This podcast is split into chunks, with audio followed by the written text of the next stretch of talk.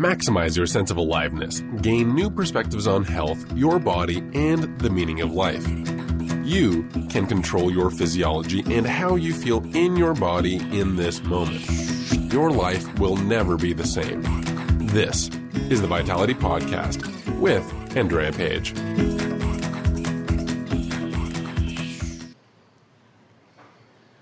When we start to talk about imbalances in the female body, right, they are things that uh, are worth talking about because males as well as females are more in balance today than ever in human history.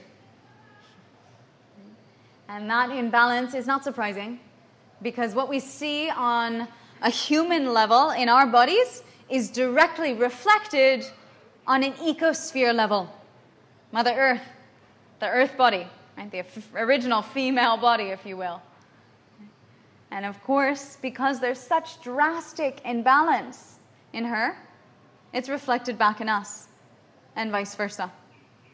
And so they're really the same imbalances if we look at them. Perhaps dehydration, that's an easy one. Right? Tremendous amounts of dehydration in our human body, and this is probably the root of most of our constipation. So, who knows who's been to this class before? How much water are we supposed to be drinking per day? Yeah, once per, yeah, one liter at least in the morning, if not one and a half, to flush everything out, just like you would shower, wash your outside, wash your inside. Three liters drunk on an empty stomach, that's the amount of water that you lose and use just by waking up in the morning. This is where everyone drinks. I'll join you guys. I learned something fun just because it's a thing I thought would be interesting as well.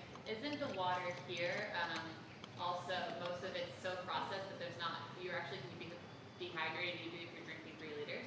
Like I drink like more like literally like five a day because I do yoga as well. And I was reading that because you're losing all the minerals that the water here. Um, Were you reading that in the book I wrote? no, actually, I, I learned it from uh, living in the Philippines. And the same thing. Someone told me over there. They're like, I, I was uh, another health lady, and I, not that you're another health lady. Sorry, that sounds kind of rude, but I mean it respect. um, someone who knows a lot about health had told me about that, and I was like, that makes so much sense because for you know, I'll drink tons of water, and um, obviously, I, I, for me, I, I usually recognize if I'm dehydrated through uh, when I urinate, and if that is quite yellow, but I'm like, I drank like three liters. Like, how am I still dehydrated? And so is that true? Like, that's what I've heard, and it makes kind of sense to me. Yeah, we can, and uh, like we could have a whole hour just talking about water and hydration in and of itself. And if you guys want to come back in two weeks, we can talk about that. Uh, but in general, yes, the water in many parts of the world through muni- municipal city water processing plants, as well as definitely here in, in Bali, is so incredibly filtered. Here we even use a process called reverse osmosis, which is an incredibly effective filtration process.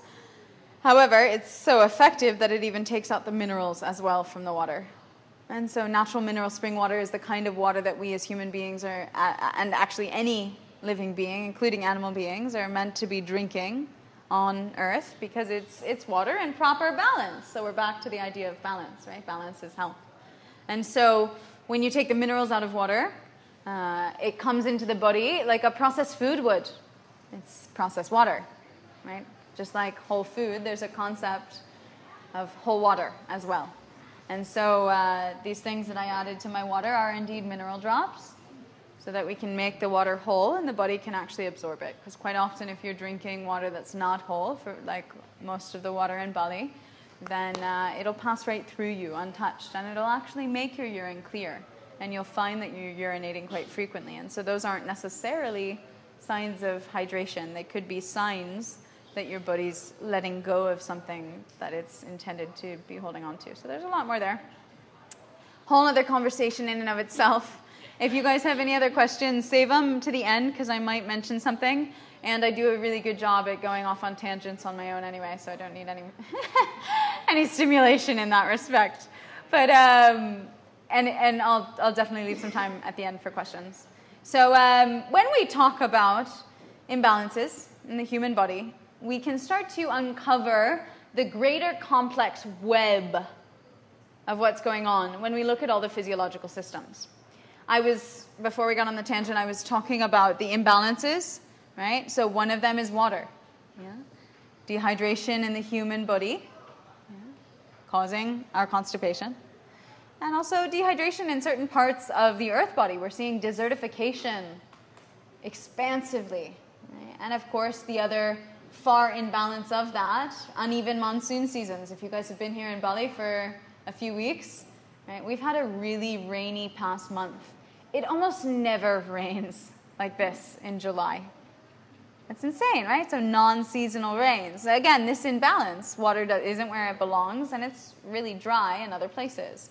Right? I know there are probably lots of Australians in this room. Australia's been on like permanent drought now for 10 years. right? And so we see that definitely these imbalances inside of us are directly reflected outside. Other imbalances are an overgrowth of pests coupled with a tremendous undergrowth of good bacteria. And so this is reflected by the microbiome, microbiota, the good bacteria in our human system, which the earth body also has in her system. The first about nine inches or so of top soil is where most of the microbiota should be. However, most soil today, perhaps because it's so dry, is devoid of that good bacteria. And actually, the microbiome of the soil is what fixes nutrients into the roots of the plants and nourishes your food. And so, in the end, without a healthy, thriving microbiome in the soil, the food that you think you're eating, right, fruits and vegetables, to be well nourished, isn't as full of nutrition as it perhaps could or should be. And so that's something to definitely consider. And on the other respect, with that, uh, when we look at the human microbiota, our own gut bacteria, we're finding increasingly that we are actually more bacterial than we are DNA. We have trillions of living bacteria in our body. Yeah? For every 10 elements in our body, nine of them are bacteria. That way outnumbers DNA. You have more bacteria in your gut than there are people on earth. That's pretty crazy. And yet, the bad bacteria, the pests, what we would call disease causing agents, are outnumbering the good and the good are there to balance us out as well as protect us, as well as do things like make us happy. So, if we're going to look at imbalances or hormonal imbalances, one of the big ones is chemical signaling in the brain. An imbalanced chemical signaling in the brain would be what kind of clinical diagnosis? Starts with a D. Depression. Yeah, there you go. Depression one out of five clients who come through my office have depression circled on their form 20%. Yeah. And I don't find that the clinical labeling of it, depression, really helps anything or serves anyone. I think, better yet, it's something that comes and goes, perhaps. It's not something that people need to attach to or hold on to, like any disease. But moreover, I relabel it. I call it disconnection. Disconnection from sense of self, from any idea of who you are or why you're here. Right? Purpose. Yeah, life on earth. I would highly recommend an astrology reading in that case to, to deepen into that and redefine. Disconnection from the soil. Microbiome in the soil, the microbiota, the good bacteria in the soil have been proven to be antidepressants, as have certain things like probiotic coconut kefir yogurt, which we have here down at the juice bar. Try some before you leave Bali. That's the strongest probiotic that I've ever found worldwide. Things like this have an ability to balance out brain chemistry just by their microbiome activity.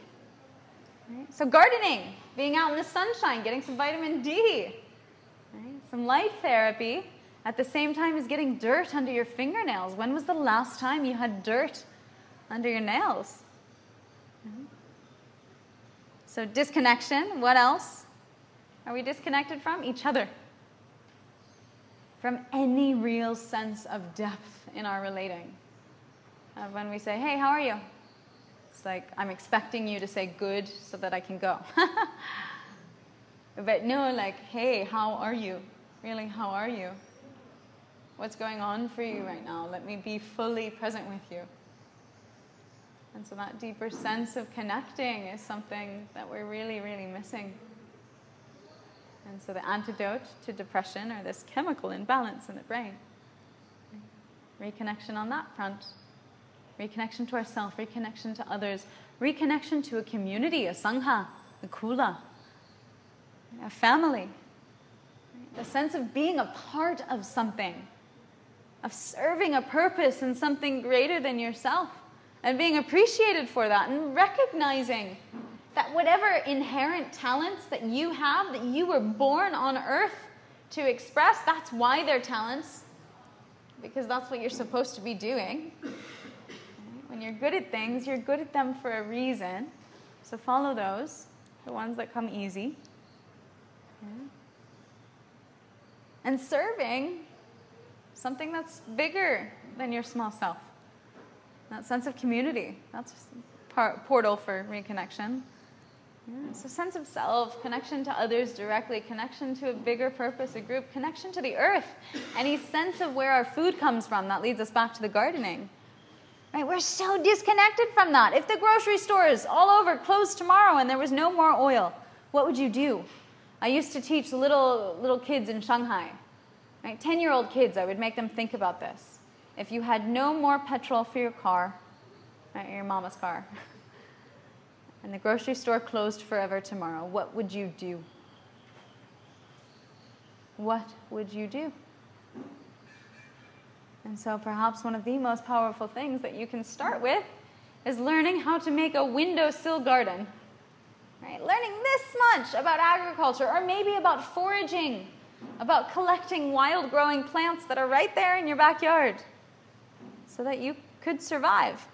Or maybe investing in learning how to fast so that you build that as a tool that you'll be able to use while you figure out how to garden. what would happen if the supermarket shut down? That can be a whole nother lecture. But uh, these, these are real things. And so when we come into our first imbalance that we can clinically label and talk about today, right, an imbalance of chemical secretions in the brain, and there's a whole host of them that would lead to depression. By all means, reconnection is the antidote to this disconnection. Hmm? Okay. So, from there, I want to steep into women's issues particularly, uh, and we'll talk about the physiology of them in a second. I want to just talk about menstruation before we get too much further, because it's something that's massively, wickedly misunderstood in the world. Uh, it's also something which causes tremendous amounts of environmental pollution. And so uh, I want to talk about perhaps how to deal with menstruation or how to clean it up before we get into the actual blood itself. Yeah? Um, so normally there are these companies like Kotex and Tampax and all the other ones, and then all the Asian off brands, and then all the South American.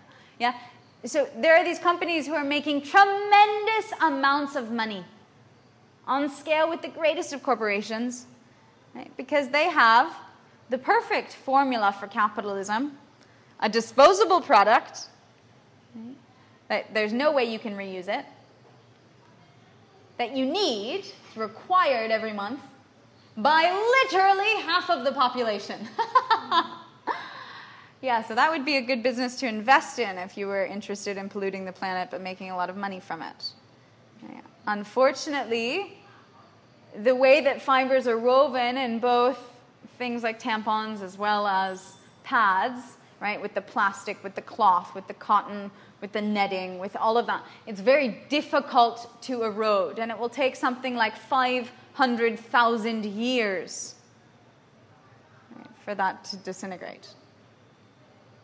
And so, I mean, we don't have that much time. I've lived a long time in India where I do a lot of work with women and menstruation. and empowering women to go back to what their grandmothers were doing with using cloths. If you've ever heard the phrase uh, that was from continental Europe and came over to North America, on the rag, I'm on the rag. Have you heard that? I'm, I'm having my period. That came from actually using a rag or a cloth to catch the blood, and then that, of course, you would wash and use again. And so, uh, perhaps one of the most empowering things you could do to find balance, because mind you, what is that? Pollution of the planet, filling up landfills, if it even gets to a landfill, rather than being burned like we do here in Bali, just burning trash, right? Like that's normal. And um, when you create that much waste, toxicity, and you pile it up in one place like a landfill, this is exactly what's happening inside of the human body. When the human body is waste and toxicity, it's pushed out from the center and packaged in this nice insular little thing that we call, I don't know, perhaps a tumor. Wink. You see that? Toxicity encapsulated. Same thing as a landfill. So these parallels between our human body and the earth body and where we are in the 21st century world are only going to increase. Everything we see outside of us is a reflection of what's going on inside on every level. And so, what would I say on a physical level? Well, I would say start to limit the amount of toxicity that you're taking into your body, by all means. Yeah? You're not going to leave here and go and have McDonald's, right? Because we boycotted McDonald's five years ago and didn't allow it to come into Ubud. we're like, what is it, Mission Street in San Francisco?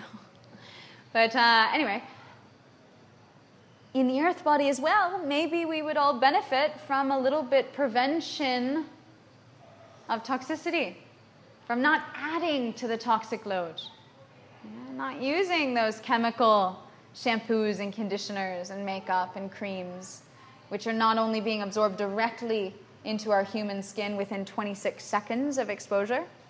Right? So, all those chemicals that you can't read on the back of all your bathroom products, go home tonight, this is homework, and look at what's there in your bathroom in your little travel kits. Look at all those ingredients. 26 seconds is all it takes.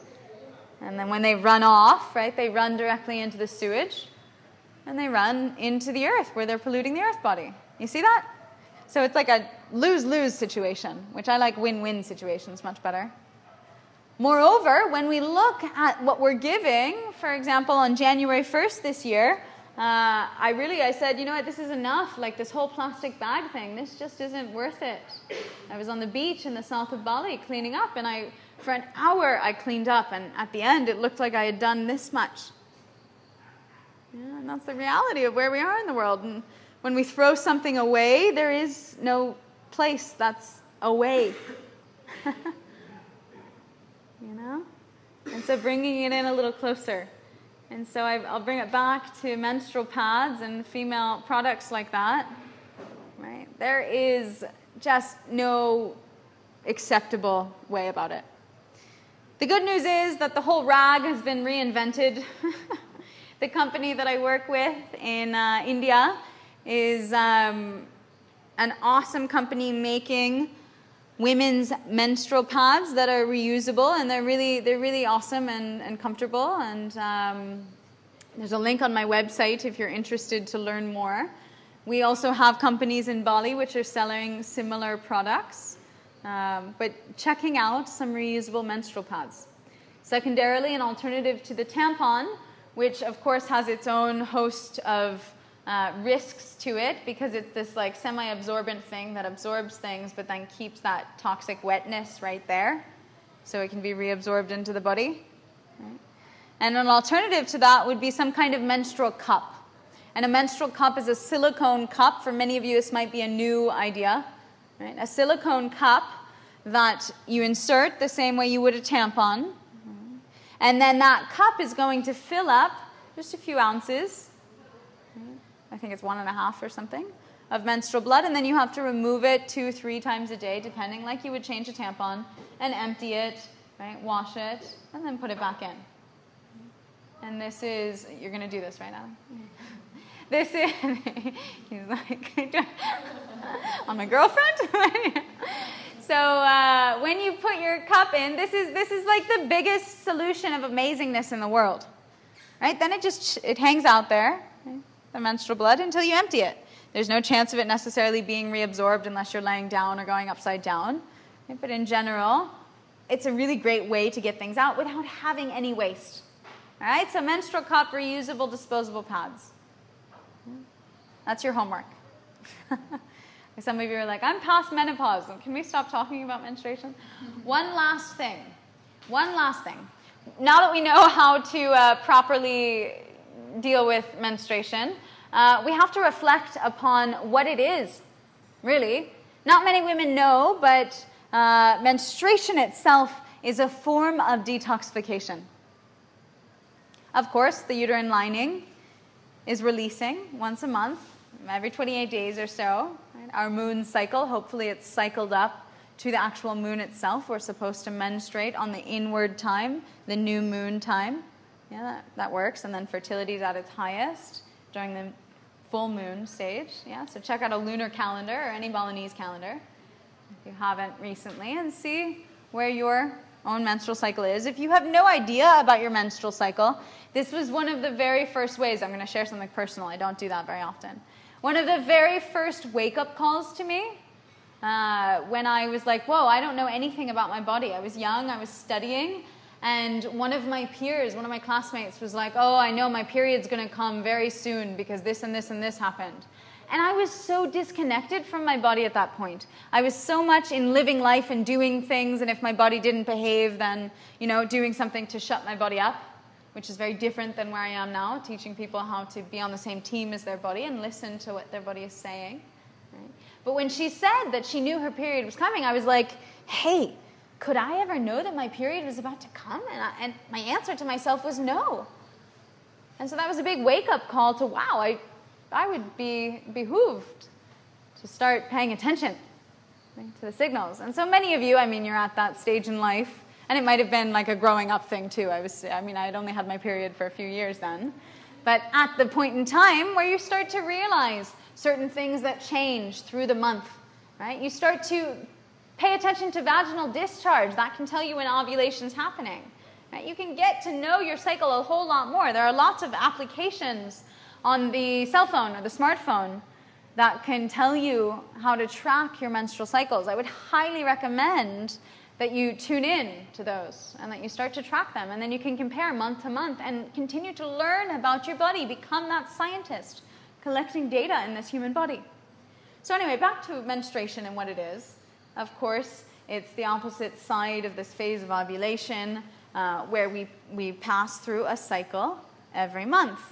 And the part where we have three to five days or so of bleeding, of menstruation, is a time where the uterine lining, as I said, is shedding and it's going out and away. But it's just like if someone were taking out the trash, right? They were taking something out anyway. That's the exit, the exit down here. And I, I said, Wait, uh, I have this to throw away. Will you also take it with you? And they go and they say, Yeah, sure. And then take it out. That's logical, right? It just makes sense. Well, your body is very logical. Your body really makes sense. And so it does the same thing. Thus, menstruation is a form of detoxification. Since something is going out anyway, you're going to throw something in to take it out with it. In fact, this is why the Native Americans decided to make sweat lodges only for men. Have you heard of that? It wasn't a women's thing, it was only a men's thing because it was to kind of, you know, even the stakes. Women had this extra time every month to be able to detoxify, right? So men made the sweat lodge. And that's why it's traditionally only male practice. So, in terms of menstruation, that means that what's taken out, the, the rubbish itself, is telling you a whole lot about your toxic load. And so, you better bet that every month I bleed, I look and I reflect upon the past month and how toxic or not I've been to my body. And so this is something I would encourage you to start doing. Right? Are there lots of blood clots and clumps? Is it dark and goopy and thick? Yeah, I can tell you that when I am living a very clean, perhaps the cleanest diet, that the blood runs freely, that it's painless, that it's almost bright red. Yeah? And it's three days and then it's over and it's like it came and went, no problem. And so, women who have incredibly painful periods where they can't move, they're in agony, right? And this is another one of those victimization, why me kinds of things, where we feel like we have no responsibility in the matter. Well, I'm sorry, I love you. And I'm here to tell you that you have full responsibility in your illness, in your dis-ease. And because of that, you also have full power to heal it, to empower the body to balance itself out, and to come back to health. And so, in one sense, if that's discouraging, it's also exciting. We can be honest in all of those emotions. Right? So, when we look at menstruation, yeah, by all means, there's a lot going on. There are other conditions which I talked about, and we did a lecture only maybe a month and a half ago about women's issues and digestive issues. And we talked about endometriosis. Endometriosis is a big one today. It's when we have the endometrium layer, the lining, certain cells uh, from the uterus itself are now replicating and growing outside of the uterus. This is what endometriosis is. If you ask any gynecologist, any specialist, OBGYN, whatever it is, they're going to tell you, yeah, we don't really know what it is or how to cure it. Try this medication, painkiller, anti inflammatory, whatever it is. Right? Run of the mill. No idea. And yet, there are very compelling case studies out there, very compelling epidemiological population based studies where we start to track the fact that endometriosis is highest in rates of large toxicity. One of the most endometrial outgrowth, what can I say, causing chemicals is dioxin. Have you guys heard of dioxin? Kind of just asked you, it's like, have you heard of the Grim Reaper? yeah, dioxin's a little bit like that. Dioxin is one of the many chemicals involved that is a result of burning plastic, of taking these inorganic, synthetically made compounds, right, often petroleum based, and burning them. Right? This is like what you smell sometimes. When they burn trash in Bali, we thought Bali was paradise, and then we came here and you smell that, and that's dioxin. And so there are very large correlations between areas of the world where there's high level of dioxin release and toxicity, which is one of the most dangerous chemicals today. And this is all man-made stuff. And endometriosis. All right, so when we say uh, we have no idea of the cause of it, right, or some just just some women have it, or maybe even we would get to the point where we would say, it's normal if you're over the age of 30. God forbid it's normal. It's not normal. Any disease is not normal. Disease is not normal. Ease is normal. Your body wants to heal itself. We have a big confusion today with average in society and normal. You see that? It's kind of like constipation. Right? Who thought going once a day was normal? Most hands in the room should be up. Yeah? But you only thought that because that's what most people do. That doesn't mean that that's what a healthy, working human body does. So, do you see that difference between normal and healthy? Because the norm today is not health, unfortunately. Yeah? About 70% of people will develop some kind of diet or lifestyle related disease in this lifetime. And that number is strikingly high and super scary. And yet, the five most prevalent maladies of our time heart disease, diabetes, autoimmune diseases, cancer, and obesity are all completely pausable, preventable, and reversible through diet and lifestyle change. Right? So, again, this stuff doesn't have to happen if we can take our health back into our own hands. So when we reflect on menstruation, when we reflect on other issues in the female reproductive area, like endometriosis, which we've figured out thus far is probably withholding to- of toxins. You brought up the one about PCOS, polycystic ovarian syndrome, by all means. Cystic, cyst, cyst, cyst, cyst. And this isn't like cyst, sister. It's not with an S, it's with a CY. that cyst is a lot like that landfill, like that tumor. You see that? So, what's going on there? Well, our body had some toxicity that, for whatever reason, it couldn't or wouldn't or didn't let go of. It was constipated. Perhaps the woman herself is constipated, and thus her level of detoxifying isn't how it should be. And so the toxicity is held inside, and this is the root, really, of disease as we understand it in natural healing. Auto intoxication, self toxifying. And so when that toxicity is held inside, eh, for whatever reason, it's stored right there in the ovary. Why not? yeah? Pretty crazy, huh? All starting to make sense a little bit? Let's clean out these landfills. Let's not put anything else in them. Yeah? The landfills in our body, I mean. So when we look at female directive reproductive organs uh, and we look at imbalances that females are experiencing today, by all means, these are important ones. Oh my goodness, is it already time? No, I have 10 minutes left. All right. Let's see what I can do in 10 minutes. Uh, we, we, we see so clearly that there are issues of toxicity, there are issues of constipation, right? Because the 21st century world is a toxic world. We can't avoid that. That's the reality of what it is. You just simply need to be able to process toxins, let them go faster.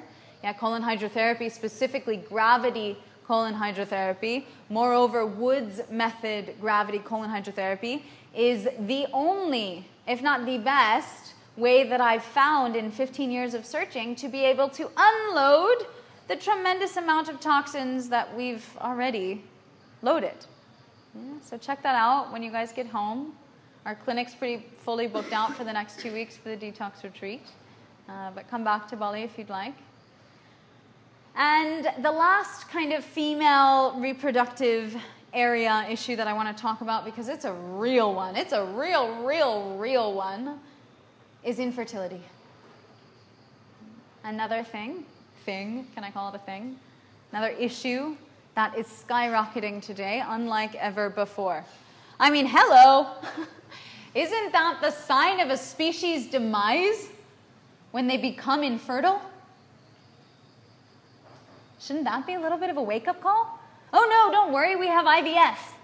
Oh no, don't worry, we have this or that. Or you can always adopt. Yeah, you definitely can always adopt. But why don't we ask the question why are we so infertile? Maybe we'll take it a little less personally if we externalize it and look at the Mother Earth body. Why wouldn't plants grow? Who can tell me? Why wouldn't a seed be able to reproduce? The soil that it's in isn't, isn't it's toxic, I guess. Or it's not- Because the soil that it's in is either malnourished or toxic. Very good, Kate. That was a simple one. All right, if it's that easy to look at it outside of the body, can we reflect on our own scenarios? The soil that it's in, our human body, is not nourished enough or is too toxic for the seed to plant and thrive. This is not a hormonal issue. Very few hormonal issues are actually hormonal issues in the human physiology. Right?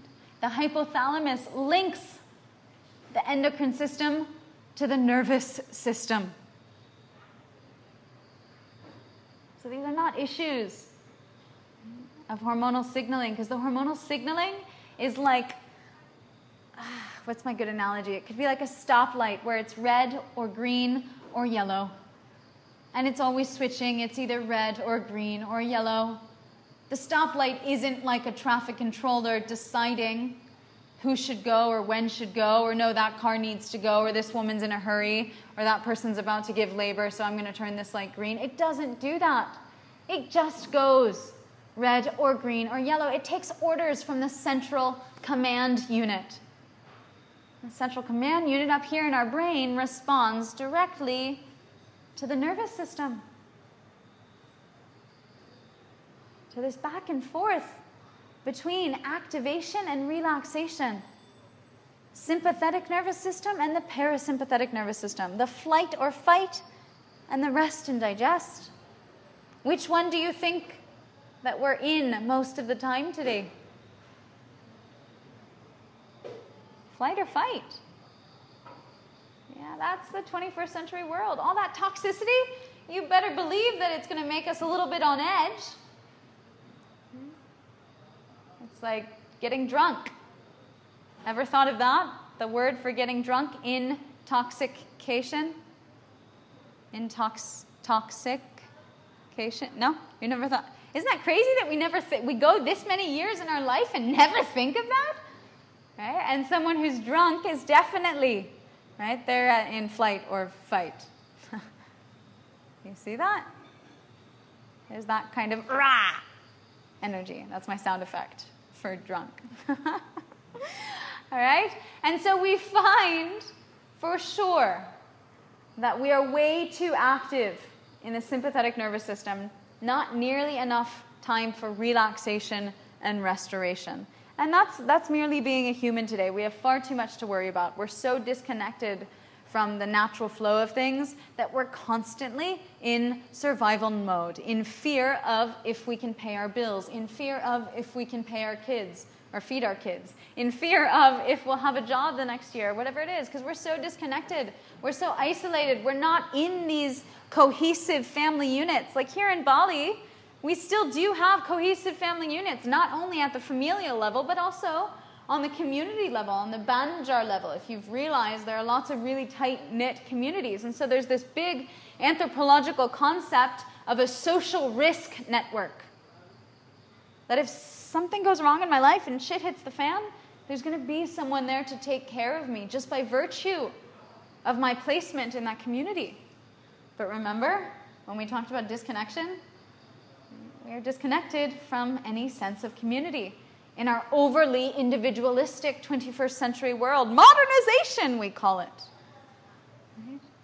God forbid if anything happens to us, there's no guarantee that there's anywhere there to take care of us. And so, this is what instills that fear day after day, thinking that we need to do or be or have something else. Does that make sense?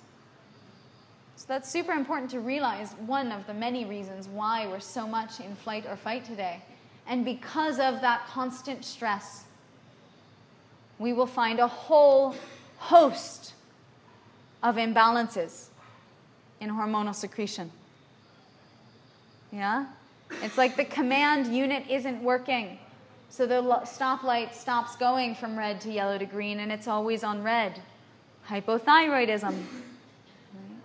Periods not coming. Skipped periods, right? Etc., etc., etc whatever it is, depression in the brain. And so we simply have to come back to the nervous system, that central command unit, and balance out there. And so, indeed, yoga, these meditative practices, are perhaps one of the best ways to hack directly into that central command unit. That's what meditation is. Open that stoplight box. Figure out how stuff works in here. Reprogram your mind. Become aware of these thoughts and the effect that they have on your body. Because women today simply are stressed more than ever before in human history because we're not only doing the women's job, our biological imperative, right, of getting pregnant, raising the family, doing all the mother things to support and feed the kids, but we've also decided to wear the pants take the men's job and go to work and have a career and be driven and be successful on that front.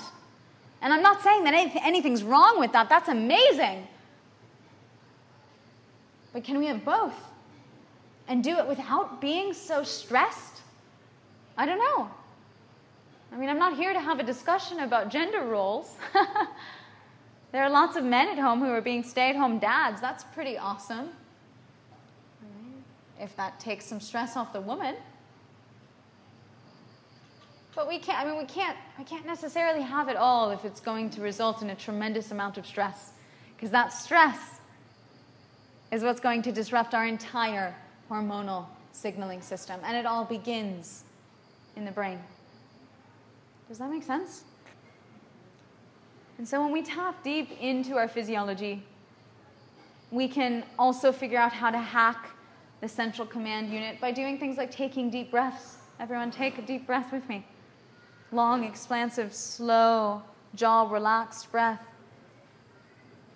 yeah, doing that 10 times is enough to turn the traffic light from red to green from halt and stress to response and rest.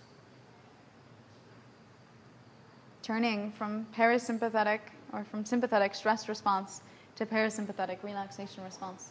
10 deep breaths, that's all it takes. And so this is what we do time and time again in yoga, and it's, it's no surprise at all that it's becoming so popular today.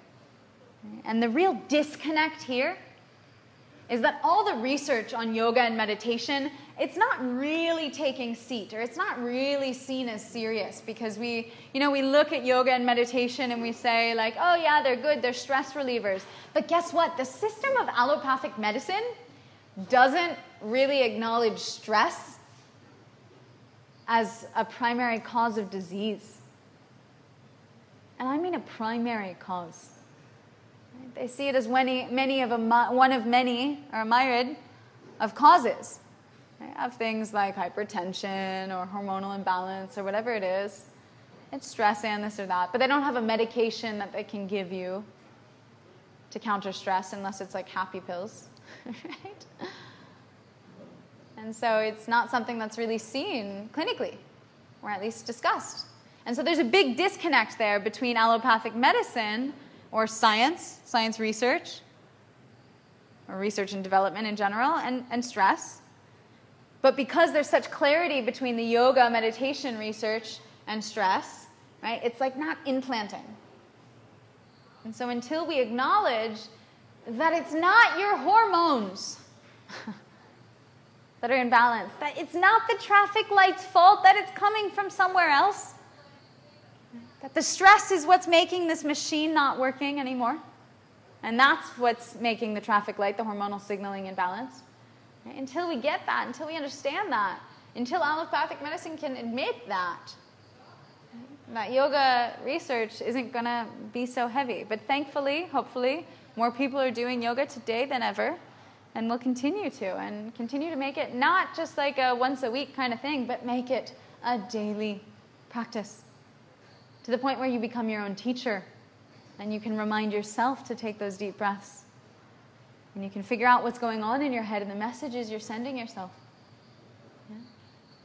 And the last thing that I kind of want to spend just a brief moment on talking about uh, is a little bit about the solution, of course. I've talked enough about the problem, right? So we talked about solutions in terms of the earth body preventing pollution, preventing toxicity, further toxicity, relaxing more, increasing our microbiota, so taking probiotics. I prefer food form right? And also composting on the soil, that's what helps to increase the microbiome of the soil. But also something else is fasting, what we started talking about at the very beginning of this evening. Because fasting is simply the time where everything balances, qua, meaning everything heals fastest. And that's what happens. It's like just turn off the central processing unit, let it chill, let it cool down for a while, and then when you turn it back on, the red green light thing is going to work again. You see that? So we turn off the digestive system, which can take up to 70% of all available energy. We allow everything to rest and chill and restore and heal and rebalance. So that when we turn it on again and start eating, right, these hormonal imbalances, or even things like blood pressure. Last month, A woman who had taken high blood pressure medication for 15 years decided on her own to stop taking it a few weeks before the detox. Right? She came, and within four days of fasting, she was testing not only at normal, but healthy normal blood pressure. 15 years. Fasting simply allows this time and space to balance. And the thing is that the medication does the exact opposite. It causes this constant state of imbalance. It's like telling a lie to your body again and again and again and again, and that doesn't allow for balance ever. Because if your body's imbalanced and then you're taking a medication in, and this includes birth control pills, ladies, sorry, that's creating this fallacy this lie or this falsehood of balance, then all of a sudden the body's never going to reproduce it. It's like it's like if we were to tape a green piece of paper over the green light. right? It's not actually the light that's working. Do you see that? And so definitely we have to start to taper down on the medication and even take ourselves off of it to find a way back to balance. And I was teaching uh, on a yoga teacher training, I was teaching physiology, and one of the girls there asked me, Yeah, but when we look at this with like antidepressants, doesn't that stimulate or spur balance? Like the medication, doesn't it start a process? And uh, I mean, I was kind of like, Whoa, no, no, it doesn't. And I, I have, I hopefully, one of my podcasts is including my famous chapstick theory. All my theories have really complicated sophisticated names like chapstick theory. Chapstick theory, ladies and gentlemen, is have you ever started to use chapstick and you realize that like two hours later you're like, mm, I'd like some chapstick. And then a half hour after that you're like, where's my chapstick? And then an hour later you're like, mm, I need some chapstick right now.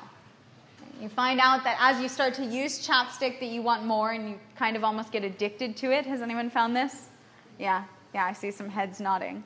What's happening in the human body, let's take it super simple, is that we've put lubricant on from outside. And so that's messaged to our system to stop self lubricating, to stop producing our own internal lubrication because it's coming from outside. All right? So that's what happens an hour later, a half hour later, when you have chapped, dry lips. Because your body has gotten the signal that it's not needed that its own self lubrication isn't needed. So you go and you put on some more chapstick, and it's like going another ring down into this downward spiral. right? Where at the end you're just going to have really dry lips, and you'll have greatly supported the chapstick industry. you see that? And so, her question of like, wouldn't the medication that I'm taking stimulate my body to start producing more hormones would be like, wouldn't me using chapstick stimulate my body to start producing its own chapstick? No. You've seen this in your own life. It creates more and more dryness and dependency. Same thing with medication. And that's in every interest of the pharmaceutical companies because cha-ching, that means that you'll be buying that medication every single day for the rest of your life. Does that make sense? And so I'm really excited to be able to hold the space for people who want to empower themselves. I hope that I don't get pharmaceutical companies tracking me down after this. Dun dun dun. um, yeah, when people make their own decisions that they want to take their health back into their own hands and to find this balance, which is health because I'm here to tell you that it's possible. And it's not only possible, but it's directly in your reach, and you deserve it.